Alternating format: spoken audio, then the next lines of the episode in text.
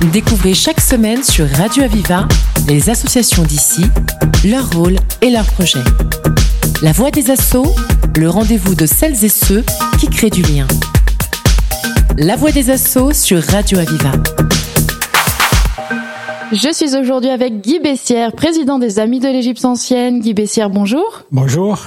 Alors, vous êtes venu nous parler de votre association, les Amis de l'Égypte ancienne. Est-ce que vous pouvez nous dire le pourquoi du comment d'une telle association? Mais c'est suite à deux voyages en Égypte, on a décidé avec quelques amis de créer une association parce qu'il n'y avait rien sur le département.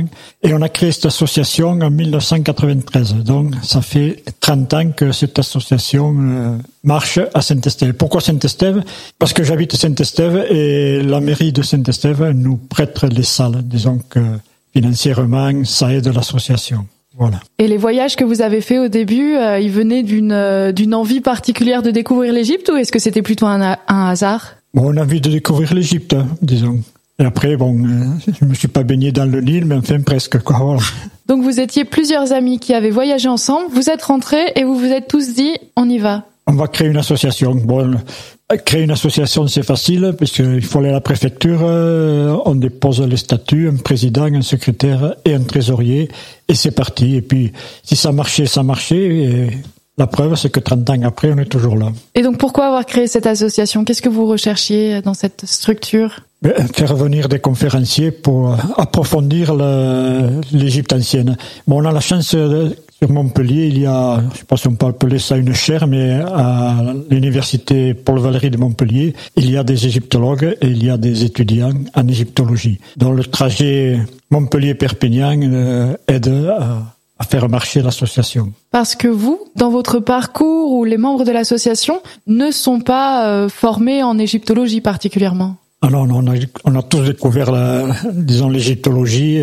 Bon, C'est vrai qu'à bout de 30 ans, on arrive à, à connaître un peu plus. On est tous euh, hors du milieu égyptologique.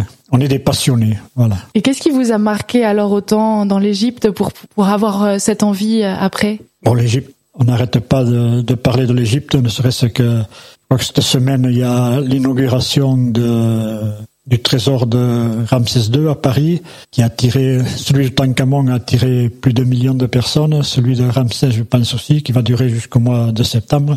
Il y a un engouement pour l'égyptologie en France. Bon, peut-être c'est dû à, à Bonaparte, qui est allé en Égypte avec des savants, et ensuite à, Champollion, qui a découvert le, les hiéroglyphes, et qui maintenant on peut écrire, lire et apprendre les hiéroglyphes. Et vous, vous avez sans cesse envie d'en savoir plus? Ah oui, disons, sur les conférences, euh, on en fait à peu près 6-7 par an, et toutes euh, les conférences ont un sujet différent. Il y a les temples, il y a les tombes, il y a les tests, il y a les divinités. Disons que, je vous dis, entre 6-7 conférences par an, euh, en 30 ans, des sujets, on en a traité.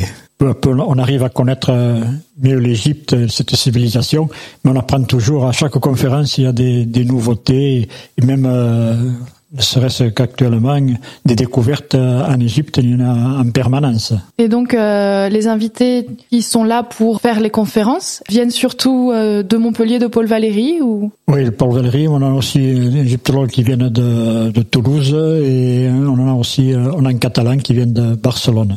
À Barcelone, si vous voulez y aller, il y a un très beau musée, c'est le musée, un musée privé, Jordi Clos, où il y a une très grande exposition d'objets égyptiens.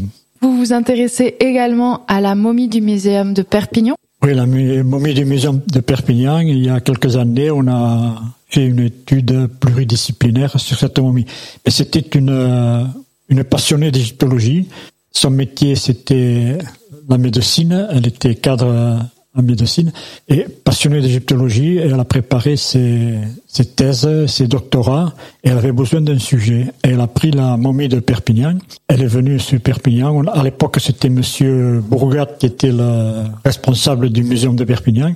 On a eu l'autorisation de sortir cette momie du muséum. On l'a menée à l'hôpital de Perpignan. Radio, scanner, des prélèvements de, disons, des bandelettes, des prélèvements de, de la peau, pour ainsi dire, et des études ont été faites par des spécialistes pour déterminer les ongangs. On a fait aussi, on a prélevé aussi un petit morceau de, du sarcophage pour savoir la, la nature du, du, sarcophage. Il y a du sycomore, il y a du du sapin aussi. Parce que cette momie, il faut un peu nous expliquer, à la base, quand est-ce qu'elle a été découverte, d'où est-ce qu'elle vient? Cette momie, elle est liée à... On est à l'époque de l'Empire ottoman. Il y a L'Empire ottoman était dirigé par ce qu'on appelle la, Grande Porte, qui était à Istanbul. Et puis, chaque pays avait un, correspondant. Et là, c'était le Mehmet Ali. Et c'est lui qui, pour ainsi dire, il a voulu un peu s'éloigner de, de l'Empire ottoman. Il a voulu, il est devenu vice-roi. Et il avait un fils. Et son fils est tombé malade. Il a été opéré. Et on lui a conseillé de venir dans le milieu de la France pour euh, se reposer. Et c'est un docteur de Montpellier, le docteur Lallemand, qui a préconisé de venir sur Bernay-les-Bains. C'était aussi pour relancer le thermalisme. Le thermalisme, à cette époque-là, c'était en été. Et lui, il a voulu relancer le thermalisme comme les grands sites, disons, de, thermalisme pour que ce soit toute l'année. Et il est venu à Vernay-les-Bains. Il a été bien reçu. Déjà en arrivant en France, il a été, à Port-Vendre, il a été reçu par euh, des coups de canon. Euh, c'était le fils du vice-roi d'Égypte. Et il est monté aussi à Paris. Et en son retour en Égypte, il a fait cadeau, cadeau d'une momie au musée de Perpignan. Et c'est depuis qu'on a cette momie. Et donc vous, vous faites une étude euh, il y a quelques années sur la momie. Et avant, il y avait eu déjà des études ou? Oui, oui, il y avait déjà eu des, études, mais pas aussi poussées que, que les nôtres, parce que nous, on a aussi, avec une égyptologue, on a déchiffré les, les hiéroglyphes qui sont sur le, le, sarcophage, sur la cuve et sur les couvercles. Qu'est-ce qu'ils disent alors, ces hiéroglyphes? Bon, c'est des thèmes, euh, les, les hiéroglyphes, c'est un peu le, ils racontent un peu la, la vie du défunt, et ensuite, bon, c'est des, disons, des, comment dire, c'est par rapport aux divinités qui sont en face le défunt. Voilà.